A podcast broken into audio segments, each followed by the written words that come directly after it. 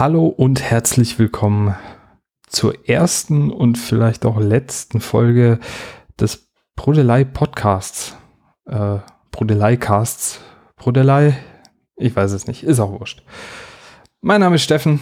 Ähm, ich brauche das hier irgendwie als Ventil. Äh, ich bin seit 30 Jahren VfB-Fan, seit ein paar Jahren wieder Mitglied. Ich hatte zwischenzeitlich meine Mitgliedschaft ruhen lassen. Und auch in diesen Tagen ist das Mitgliedsein nicht so ganz einfach, wie sich auch da draußen manch einer vielleicht denken kann, wenn er VfB Stuttgart Fan ist. Außenstehende können das vielleicht nicht so ganz nachvollziehen, ähm, weil es läuft gut, ne? Also das Team ist fernab des Abstiegskampfes. Wir spielen geilen Fußball. Wir haben eine richtig tolle Mannschaft. Sven Mislitat hat tolle Talente eingekauft. Ähm, Rino Matarazzo macht als Trainer einen sehr, sehr guten Job. Aber im Verein hakt es hinten und vorne. Nicht so sehr im Verein, eher in der AG. Und das ist, warum ich diesen Podcast aufnehme. Äh, ich weiß auch nicht, ob es da jetzt noch was gibt weiter, das müssen wir einfach sehen. Es kommt ein bisschen auf die Resonanz auch drauf an. Aber auf jeden Fall will ich mich heute mal richtig auskotzen. Ich habe keinen Bock jetzt hier die offenen Briefe vorzulesen, die noch und nöcher durch die Medien gegeistert sind. Die offenen Briefe von Thomas Hitzelsberger, unserem Vorstandsvorsitzenden der AG und der gegenüberliegenden Stellungnahme unseres Präsidenten Klaus Vogt. Was mich aber massiv anpisst, ist neben diesem öffentlichen Austragen einer internen Schlammschlacht auch die Antwort unseres Vereinsbeirates. Ähm, die möchte ich nämlich mal kurz vorlesen. Äh, der Vereinsbeirat hat vor einigen Tagen ein Statement durch die VfB-Mitgliedschaft gesendet. Das liest sich wie folgt. Information des Vereinsbeirates. Lieber VfBler oder liebe VfBlerin, wir hoffen, dass du das neue Jahr gesund begonnen hast und wünschen an dieser Stelle das Allerbeste für 2021. Das Jahr ist aus VfB-Perspektive turbulent gestartet, leider vor allem neben dem Platz. Die kommenden Monate sind für den VfB Stuttgart auf vielen Ebenen richtungsweisend, nicht zuletzt durch die anstehende Mitgliederversammlung. Diese wird, zumindest in Teilen, verbunden mit der Wahl zum Präsidenten des VfB Stuttgart 1893 e.V. erstmals virtuell durchgeführt werden. In den vergangenen Tagen haben uns viele Anrufe, E-Mails und Briefe aus der Mitgliedschaft erreicht. Dafür möchten wir uns bedanken. Wir können den Inhalten entnehmen, dass uns im Vereinsbeirat dieselben Themen bewegen. Die Mitglieder können versichert sein, dass uns die besondere Konstellation und Tragweite der anstehenden Entscheidungen bewusst ist. Als Vereinsbeirat treten wir mit dem Anspruch an, im Sinne des VfB Stuttgart unserer Aufgabe und Verantwortung gerecht zu werden, um den Mitgliedern geeignete Kandidaten auf der Mitgliederversammlung zur Wahl zu stellen. Um dies zu erreichen, werden wir in den nächsten Wochen Gespräche mit den Bewerbern führen. In diesen werden die Motivation der Bewerber für das Amt, ihre Vorstellungen für den VfB Stuttgart, ihr Bekenntnis zur Mitbestimmung der Mitglieder sowie auch aktuelle Vorkommnisse rund um den Bewerbungsprozess von uns hinterfragt. Der Vereinsbeirat hat zudem eine renommierte Anwaltskanzlei im Sportrecht beauftragt, um die rechtlichen Gegebenheiten der Bewerbung von Thomas Hitzelsberger in Bezug auf unsere Satzung, das Aktien- und Gesellschaftsrecht, die DFL-Vorgaben und etwaige Interessenskonflikte zu überprüfen. Die öffentliche Auseinandersetzung in den vergangenen Tagen hat niemandem geholfen und den VfB Stuttgart in keinem guten Licht dastehen lassen. Deshalb ist es unser Bestreben, dass der VfB Stuttgart sowie das Präsidentenamt sowie alle handelnden Personen in der öffentlichen Diskussion über und durch Bewerber keinen weiteren Schaden nehmen. Der Vereinsbeirat fordert einen fairen Umgang miteinander. Ebenso bekennt sich der Vereinsbeirat klar zu einer zügigen sowie lückenlosen Aufklärung der Datenaffäre mit allen hieraus resultierenden Konsequenzen. Dann ein Zitat von Wolf-Dietrich Erhardt, dem Vorsitzenden des Vereinsbeirats. Eine weitere anhaltende öffentliche geführte Diskussion über die beiden VfB-internen Bewerber Klaus Vogt und Thomas Hitzelsberger wäre nicht zielführend und schadet dem VfB Stuttgart.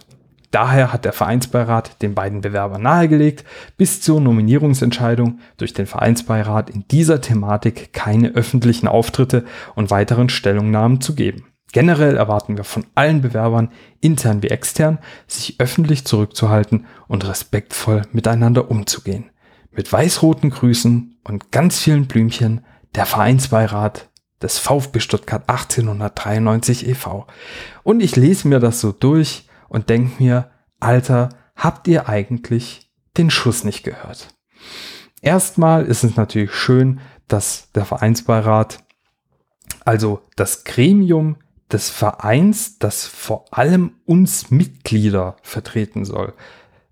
Denn es war ja von Anfang an so angedacht, als der einberufen wurde oder gegründet wurde, dass das ein Gremium sein soll, das aus Mitgliedern besteht und die Mitglieder im Verein und gegenüber der AG vertritt.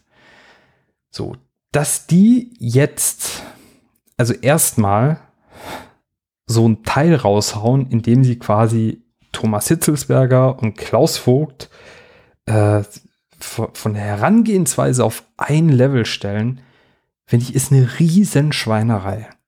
Denn die ersten Schüsse kamen aus der Kanone vom Hämmer und nicht unseres Präsidenten Klaus Vogt.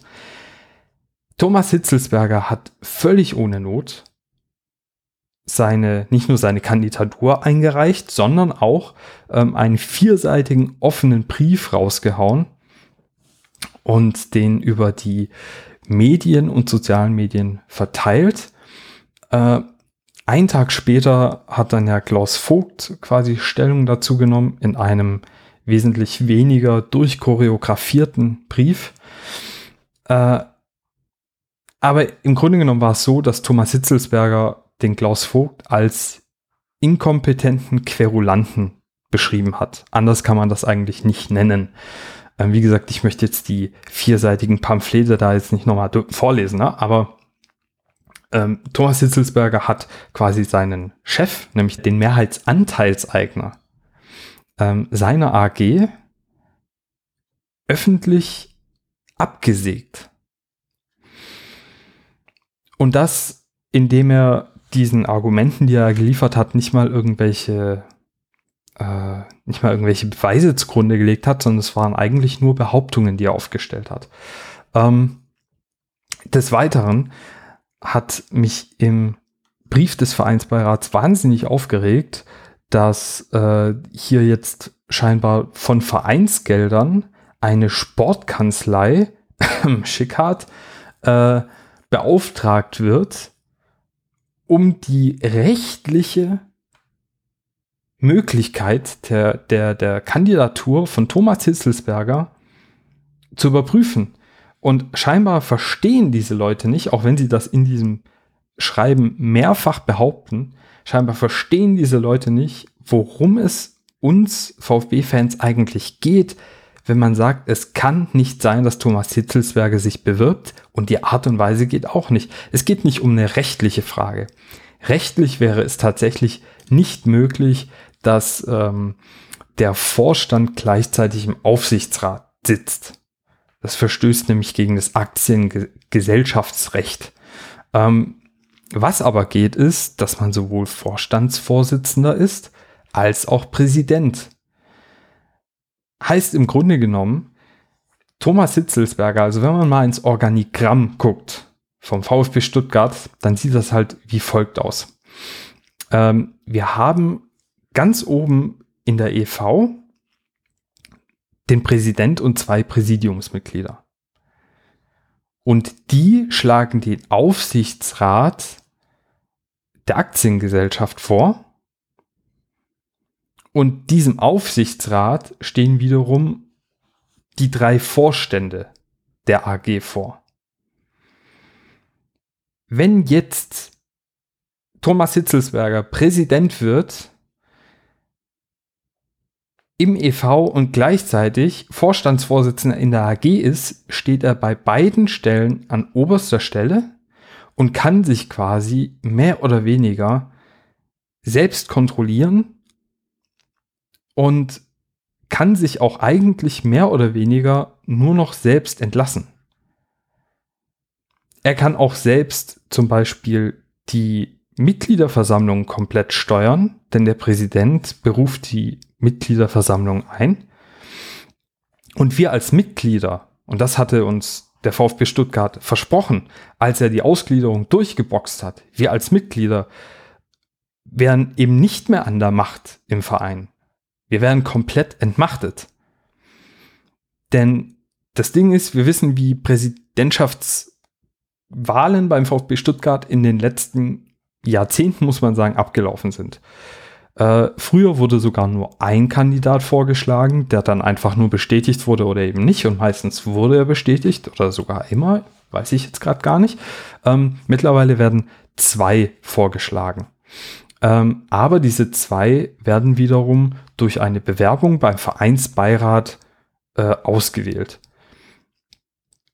Der Vereinsbeirat besteht größtenteils aus Menschen, die den, die dem oberen Kreis beim VfB Stuttgart sehr nahe stehen. Jetzt kann also Thomas Hitzelsberger, wenn er gleichzeitig, also wenn er Präsident des EV ist, kann er maßgeblich Einfluss darauf nehmen, wer im Vereinsbeirat sitzt, kann dadurch sicherstellen, dass er immer wieder vorgeschlagen wird mit vielleicht einem möglichst schwachen Gegenkandidat, stellt gleichzeitig den Vorstandsvorsitzenden in der AG und muss sich nur gegenüber sich selbst rechtfertigen, wenn er in der AG Scheiße baut. Das ist nicht nur in höchstem Maße problematisch, rein schon von, den, von der Faktenlage her, sondern auch einfach unethisch gegenüber allen Mitgliedern. Denn was, was man da scheinbar nicht versteht und was der Vereinsbeirat auch nicht äh, versteht, nicht der Herr Dr. Geiser oder der Herr Thomas Hitzelsberger oder der Oliver Schraff, das ist nicht der VfB. Der VfB sind seine Fans und seine Mitglieder und zwar alle. Und da haben wir halt mittlerweile über 70.000 an der Zahl. Und da kann es nicht sein, dass Einzelne meinen, sie könnten das komplette Glück des Vereins steuern, ohne sich dafür überhaupt verantworten zu müssen. Hier wird also der demokratische Prozess, der uns bei der Ausgliederung nochmal verstärkt nahegebracht wurde, dass dieser weiter bestehen würde, der wird einfach gekappt. Und wir Mitglieder werden quasi sprach- und stimmlos gemacht. Denn wie gesagt, ähm, dadurch, dass Thomas Hitzelsberger sein eigener Chef ist und Chef sowohl im EV als auch in der AG, kann er sich ein Umfeld schaffen, in dem ihm keiner mehr was kann und in dem er alle Entscheidungen trifft. Wenn ihm nämlich jemand nicht passt, der eine Entscheidung von ihm anzweifelt, könnte er denjenigen einfach absägen. Sowohl in der AG als auch in der EV. Also völlig abstrus. Völlig abstrus und, und das regt mich auf, dass der Vereinsbeirat da irgendwie nicht zu Potte kommt und nicht klipp und klar sagt, so nicht. So geht es nicht. Jetzt sagen vielleicht manche, ja, Moment. Aber der, der Hitz, der Gute, ja, Bundesverdienstkreuzträger,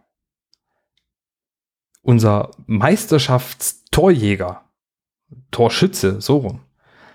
Der wird das doch nicht machen. Der, der, der wird doch, wenn er, wenn er Präsident wird, dann wird er doch garantiert den Vorstandsvorsitz bei der AG aufgeben. Bestimmt. Auf jeden Fall. Macht er. 100 Prozent. Ist ein guter Typ. Ja. Also erstens mal hat er das mit keiner Silbe erwähnt. Und zweitens mal ist ja das Ding, dass selbst wenn er das tun würde, würde der neue Vorstandsvorsitzende aus der AG ja wieder aus dem Aufsichtsrat der Aktiengesellschaft bestimmt werden, der durch das Präsidium des VfB Stuttgart e.V. entsendet und bestätigt wird. Das heißt, Thomas Hitzelsberger kann als Präsident der e.V. jemanden in die AG schicken als Aufsichtsrat, der wiederum Vorstandsvorsitzender wird. Und zwar jemand, der ihm eben möglichst gesonnen ist. Vielleicht sogar jemand, der, äh, also ich möchte das Wort Marionette jetzt nicht unbedingt so umschmeißen, aber ja, der, der eine Marionette von ihm ist oder von den Leuten, die hinter Thomas Hitzelsberger stehen. Denn auch das wird ja vielerlei diskutiert ist Thomas Hitzelsberger vielleicht einfach von den falschen Leuten gesteuert? Und da geht es jetzt natürlich auch um die Datenschutzaffäre. Wer da ein bisschen mehr Interesse dran hat, dem kann ich nur den Blog vom großartigen Ron Merz empfehlen, nämlich äh, www.nachspielzeit.online. Dort hatte er vor einiger Zeit mal einen Blogpost artikuliert, ähm, der eine Timeline zur Datenschutzaffäre geboten hat, was super aufschlussreich ist. Und ähm, auch Klaus Vogt hat ja in seinem vierseitigen Statement gesagt, dass es bei der, bei der Aktion, ihn als Präsident quasi abzusägen, ähm, nur darum ginge, dass manche Menschen im Verein und in der AG nicht wollen, dass quasi alles in dieser Aufklärung der Datenschutzaffäre durch die Kanzlei Esikon auf den Tisch kommt. Thomas Hitzelsberger hat das sogar als existenzbedrohend für den Verein bezeichnet. Ich habe jetzt keine Insider-Infos und ich kann da auch nur blind rumstochern. Ich weiß nicht, was da rauskommt, aber scheinbar scheint das heftig zu sein. Und dann setzt sich der Vereinsbeirat hin und veröffentlicht so ein Schreiben. Ja, es ist wirklich, wirklich furchtbar. Und ich möchte einfach nochmal sagen, dass es hier halt nicht um, um rechtliche Bedenken geht, sondern vor allem um moralische Bedenken, auf wessen Wort können wir denn in Zukunft als VfB-Fans und Mitglieder etwas geben, wenn uns selbst Präsidiumsmitglieder wie Dr. Geiser oder Mitglieder des Vereinsbeirats ähm, äh, einfach dreist ins Gesicht lügen, wenn sie sagen, es wird nicht passieren, dass der EV und das Mitglied an Stimme in der AG verliert. Und mir geht das nicht in den Kopf, dass das moralisch für diese Menschen nicht nachvollziehbar ist. Es ist ganz, ganz furchtbar. Ja, und da, da möchte ich kurz noch Horas äh, zitieren. Der hat schon vor 2000 Jahren gewusst, was sollen Gesetze ohne Moral? Und genau so ist es. Und diesen Spruch sollten sich viele im Vereinsbeirat dringendst an die Stirn tackern. Was sollen Gesetze ohne Moral? Was bringt euch die rechtliche Absicherung, wenn ihr jedes einzelne Mitglied, jeden VfB-Fan dreist belogen habt? Es kotzt mich an. Und dass wir VfB-Fans besser sind als das, das zeigt zum Beispiel ähm, eine Aktion äh, vom Fanclub Schwabensturm, ähm, die Ultra Schwabensturm 2002. Die haben nämlich jetzt kurz vor Weihnachten ähm, einen Riesencheck an die Jugendfarm Stuttgart Freiberg Rot ausgestellt über 11.669 Euro und 11 Cent. Ähm, das wurde über das ganze Jahr jetzt gesammelt und äh, wurde jetzt äh, kurz vor Weihnachten ähm, beziehungsweise jetzt kurz nach Weihnachten übergeben. Und da sieht man einfach, das ist ja nicht die einzige Aktion, aber das ist die aktuellste ähm, Aktion gewesen. Auch da verlinke ich in den Show Notes mal ähm, die Seite zu dieser Weihnachtsaktion 2020. Und wie gesagt, eine Riesensache, ja. Fast 12.000 Euro für einen guten Zweck. Und die Jugendfarm, die kann das bestimmt ganz hervorragend äh, gebrauchen. Und auf der Homepage sieht man auch, dass der Scheck schon, ähm, also dieser äh, Scheck mit dem wunderbaren Logo vom Schwarmensturm ähm, schon in, in der Jugendfarm äh, drin hängt und da bestimmt ganz großartigen Zwecken zugefügt wird. Also ich meine, ich habe gelesen, dass sie dadurch ähm, äh, Pferdesättel kaufen wollten und Tore für den Fußballplatz. Also einfach eine ganz tolle Sache. Da auch von mir mal hier an der Stelle ein großes Dankeschön ähm, generell an alle Fans, die auch bei der Saisonspende und so immer wieder mitmachen, weil das zeigt halt, dass wir besser sind als das, was da an Ränkelspielen ähm, in unserer, äh, bei unseren Sesselfurzern da oben so abgeht. Ja, ähm, was ich auch noch ganz gern machen möchte, ist, äh, dass ich eine kurze Vorschau auf das Augsburg-Spiel gebe. Ähm, ich habe mir Ich habe mich lange mit dem, mit, mit dieser Podcast-Folge jetzt rumschlagen müssen, ob ich die aufnehme, wann ich die aufnehme. Eigentlich hatte ich auch einen Rückblick auf RB Leipzig vorbereitet, aber naja, das ist jetzt doch schon ein bisschen lange her. Deswegen einfach mal eine Vorschau auf Augsburg, auf das Spiel morgen gegen den FCA.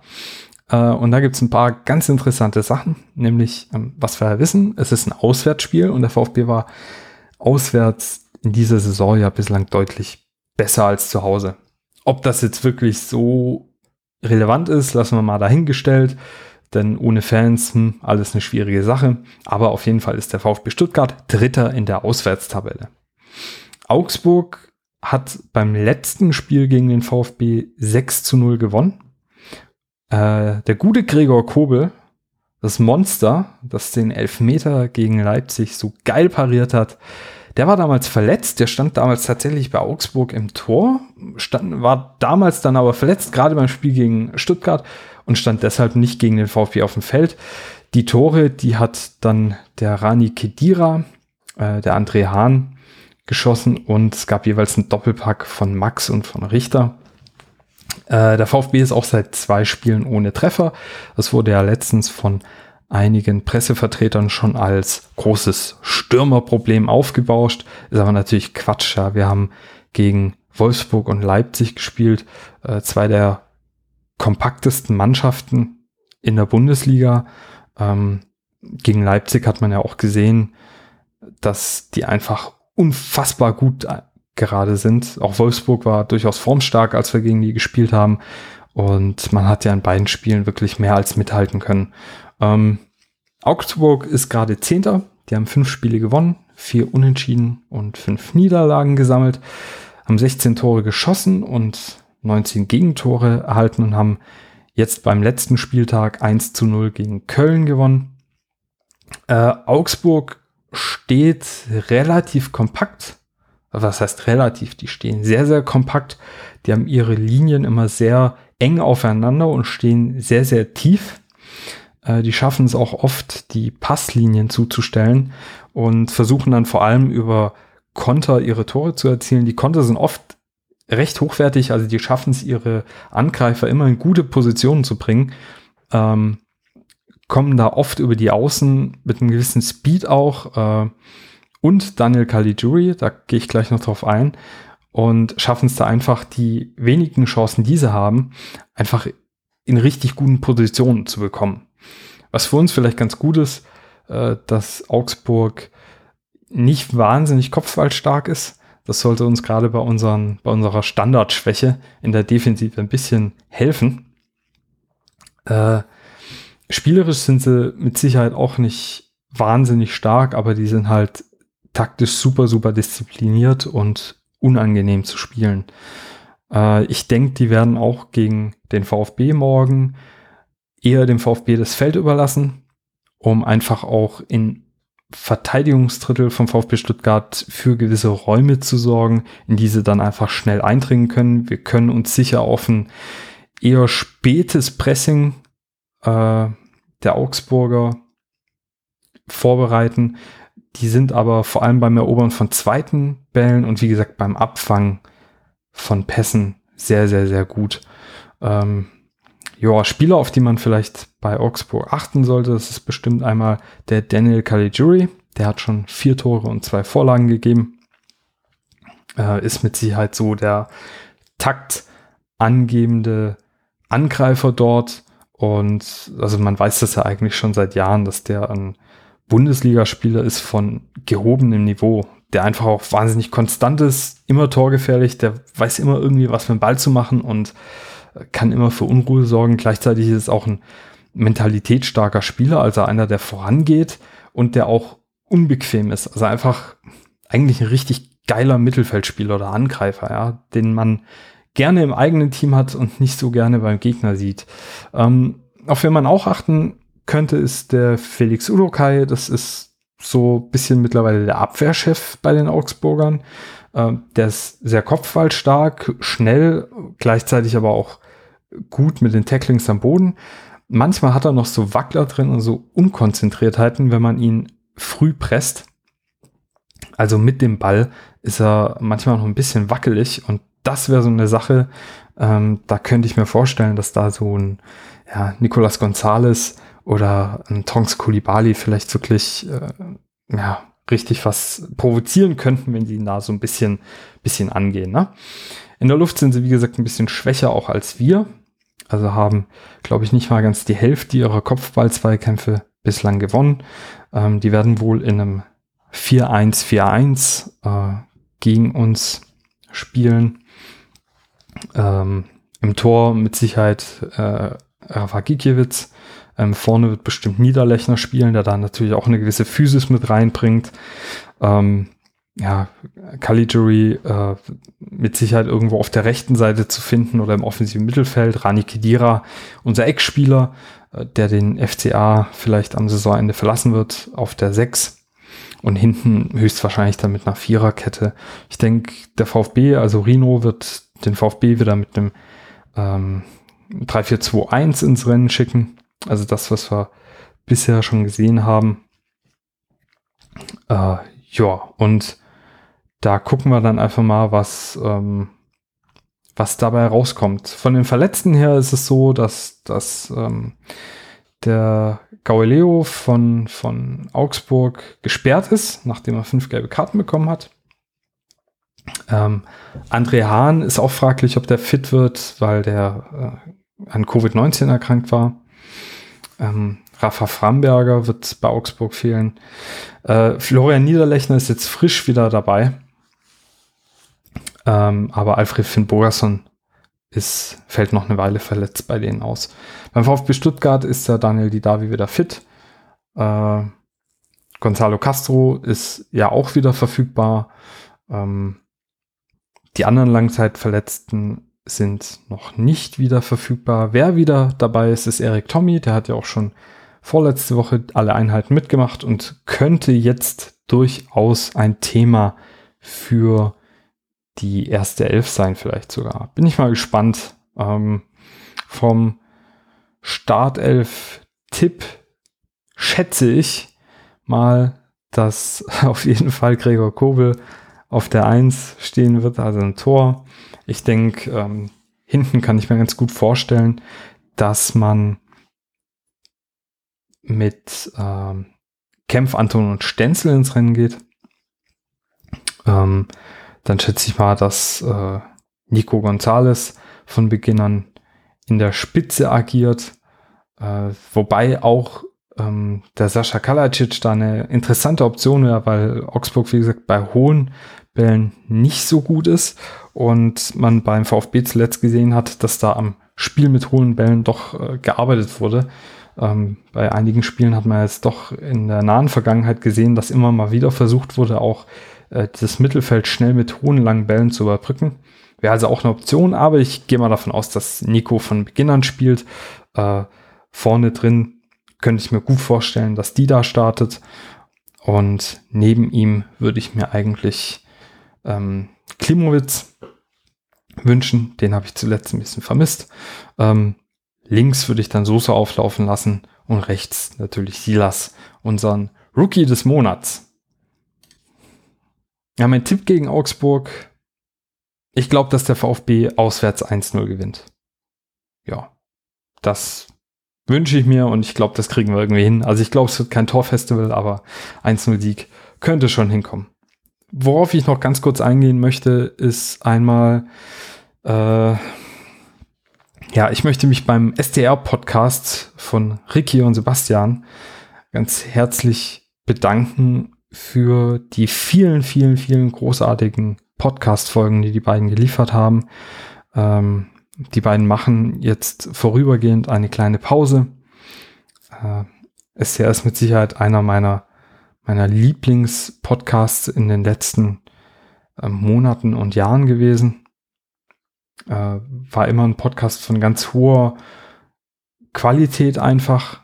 Also man hat einfach auch gemerkt, dass sowohl Ricky als auch ähm, Sebastian wahnsinnig Ahnung von dem haben, über was sie da reden und mit ganz, ganz viel Herzblut auch dabei sind.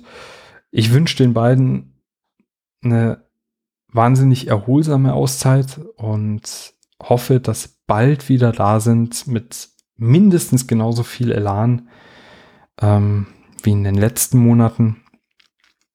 Am besten natürlich noch deutlich mehr. Ja, und dass sie da vor allem auch die Freude wieder entwickeln am VfB, dem Fußball und allem, was so drumherum geschieht. Aber vielleicht nicht ganz so viel, was intern an Machenschaften äh, geplant und äh, naja, vorangetrieben wird. Ich möchte mich auch noch ganz herzlich beim Twitter-User 242 bedanken. Ich weiß nicht, ob du das magst, wenn äh, ich deinen Vornamen hier nenne. Und zwar hat er mich auf die Liste für die 99 Top VfB Twitter-Accounts gepackt. Und das ist schon eine große Ehre, unter vielen großartigen Leuten, VfB-Fans und Mitgliedern da zu stehen. Vielen, vielen Dank dafür. Und ich kann dir nur raten, geh da mal drauf. Sein Blog ist unter www.gedankenvoll.de erreichbar. Ähm, auch das werde ich auf jeden Fall in den Show Notes nochmal verlinken. Vielen, vielen Dank dir, dass du dir die Zeit genommen hast, äh, diese 98 großartigen Leute aufzulisten. Ähm, mich nehme ich da jetzt mal ein bisschen raus, ob ich so großartig bin, weiß ich nicht. Aber einer fehlt mir auf der Liste und das bist natürlich du. Ähm, 242. und ich freue mich schon ganz arg aufs nächste Wiedersehen beim Tweetpass Stuttgart. So, das war's erstmal für heute von mir. Hm, ich freue mich natürlich über Feedback zu dem, was du jetzt gehört hast. Ähm, das kannst du mir gerne auf dem Blog unter www.prodelei.de hinterlassen oder per Twitter. Da würde ich mich schon riesig freuen, wenn da vielleicht der ein oder andere Kommentar kommt. Hast du Bock auf noch einen VfB-Podcast? Äh, soll ich da immer jemand dazu nehmen oder ist das erträglich, wenn ich eine halbe Stunde oder sowas rum alleine ins Mikrofon babbel und bruddel? Also gerne mir ein bisschen Feedback um die Ohren hauen. Ansonsten wünsche ich dir viel Spaß beim Spiel gegen Augsburg. Vielleicht bis danach. Mach's gut. Ciao, ciao.